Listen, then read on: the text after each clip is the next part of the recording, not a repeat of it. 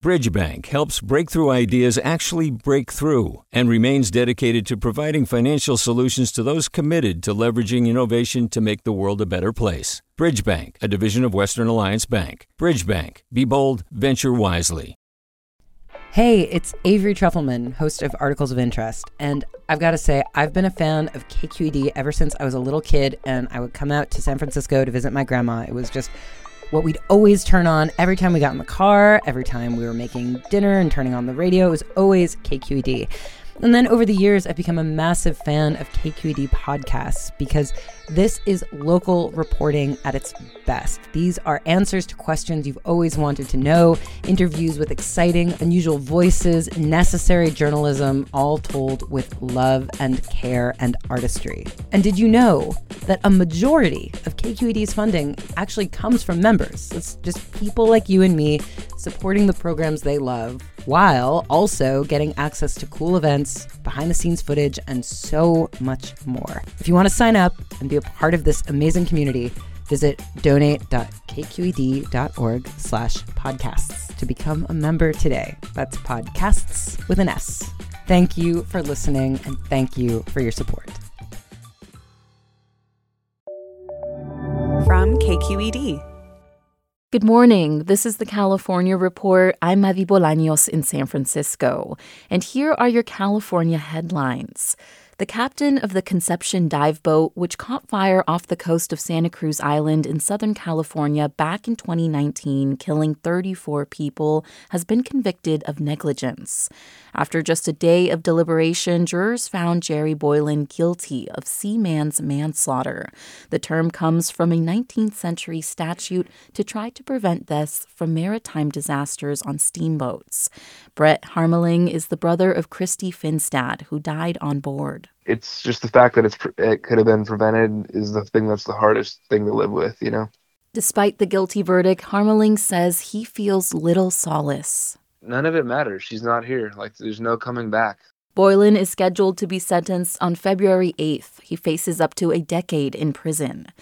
And in San Diego, the Board of Supervisors will consider a request that, at minimum, would require a public education program on crisis pregnancy centers, and at most, file a lawsuit, including but not limited to shutting down such centers.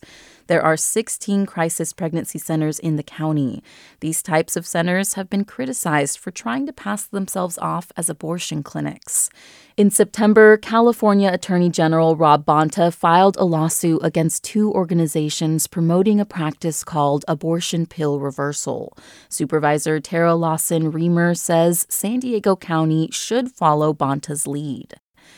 Governor Gavin Newsom's prominent role in national politics could be costing him support in California. KQED politics correspondent Guy Marzorati has more on a new poll out this morning from the Berkeley Institute of Governmental Studies. In the last year, Newsom has barnstormed the South, introduced a constitutional amendment, popped up outside a Republican presidential debate, and repeatedly bashed the governors of Florida and Texas. The Berkeley poll finds California voters split on Newsom's national role. Democrats like it, but independents and Republicans don't.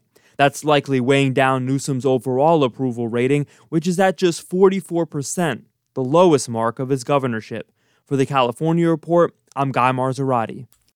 Hi, I'm Sasha Khokha, host of the California Report magazine. Every week, we bring you stories about what connects us in the giant, diverse Golden State.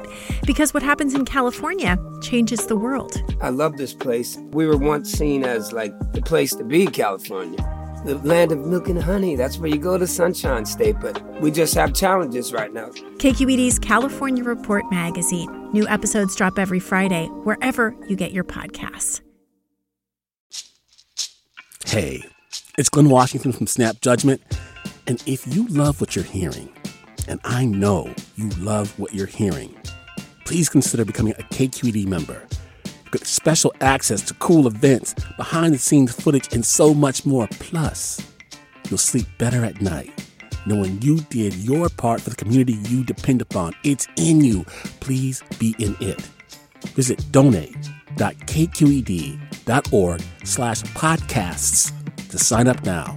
That's podcast with an S. Thanks. The city of Sacramento is among the many communities in California struggling to find answers for its growing homelessness population.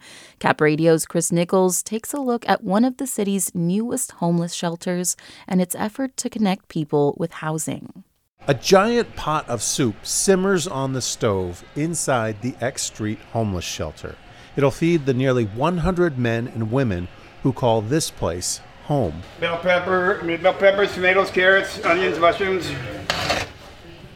That's Pitbull Dave Chapman. The Vietnam veteran spent decades living unhoused on the American River, but now works at the shelter. He says the city and the nonprofit that operates the facility are doing the best they can. There's a couple things that they could fine tune a little bit, but all in all, you can't complain about nothing. The shelter opened two years ago this fall while Sacramento was still in the thick of the COVID 19 pandemic. Since then, it served nearly 800 people, many of whom had lived in tents in the surrounding neighborhood. But the city's goal isn't for people to stay at the shelter long term, it's to link them with housing. So far, about 35% have received some form of housing, either permanent or temporary. That's just short of Sacramento's initial goal of 40%, says Sarah O'Daniel with the city's housing authority. There are just so many different factors and so many challenges. And I think we're very, very proud of the number that have actually been housed, whether it's temporary housing, transitional housing, permanent housing. More than three quarters of the people who entered the shelter reported having a disability. More than half had a mental health disorder, and 30% were addicted to drugs or alcohol, according to the city. Case managers work with guests to find treatment and to sign them up for disability income and other public benefits so they can eventually pay for their own housing. Speaking outside the facility, which is located underneath the Highway 50 and 99 junction, shelter director Amanda Byard says the challenges aren't permanent, but some can take years to overcome. Everyone's path is different getting into housing. City Council member Caity Maple says there's one more big barrier Sacramento doesn't have enough affordable housing. It's just a fact. And so that's a challenge that we have to address by building more housing and being more intentional. Maple lives two blocks from the shelter and represents the neighborhood. Late this summer, she spoke out about the dozens of homeless camps that had formed right outside the X Street shelter, saying the city had broken its promise to the community to keep the area clear. Earlier this fall, the city removed those camps. Byard, the shelter director, said the majority of people living in them accepted the offer of space at local shelters. 54 year old Stephanie Hoffman has been at the X Street shelter with her dog Unique. He's part Great Dane and, and Pit Bull mix. Since July, after living more than 10 years unhoused. She's now on a wait list for housing. What would your ideal picture be for the next, you know, six months or whatever? Uh, that tomorrow I get a call about a, a place. That'd be the ideal place. After that, Hoffman says she'd like to open a nonprofit, one that cares for animals left behind when homeless people can no longer care for them. Homeless dogs, like people go to jail, they go to the hospital, they die. There's all these dogs that are like left where, you know? The people at the shelter have at least one more year at the facility to turn their lives around. The City Council in September agreed to spend $4.6 million to keep it open for another year. For the California Report, I'm Chris Nichols in Sacramento.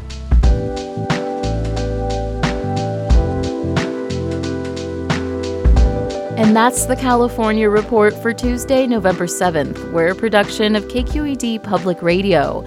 I'm your host, Mavi Bolaños. Thanks for listening and have a great day. Support for the California Report comes from the James Irvine Foundation, committed to a California where all low income workers have the power to advance economically. Learn more at irvine.org. Stanford Medicine, comprising its School of Medicine and adult and children's health systems, working together to advance knowledge and improve lives. StanfordMedicine.org. And Eric and Wendy Schmidt, whose philanthropy includes Schmidt Ocean Institute, advancing the frontiers of ocean science, exploration, and discovery, on the web at schmidtocean.org. Do you love learning about the San Francisco Bay Area? Its history, its people, its unique blend of cultures? Then you should check out the Bay Curious book.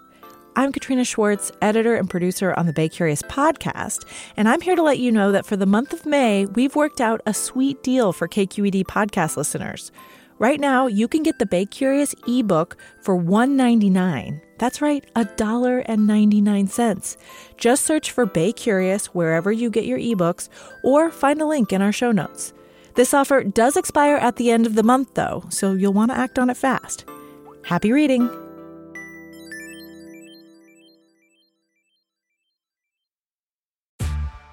Hey there, this is Brittany Luce from NPR's It's Been a Minute. KQED's podcasts like The Bay, Bay Curious, Mindshift, Right Nowish, and more all tell the stories of the Bay and beyond with reliable, human centered journalism. They aim to inspire, make you think, entertain, and expand your understanding of the place you call home. Here's how you can support podcasting at KQED. Showing your support is easy, and you can join Brittany in supporting KQED Podcast too at donate.kqed.org slash podcast. That's donate.kqed.org slash podcast.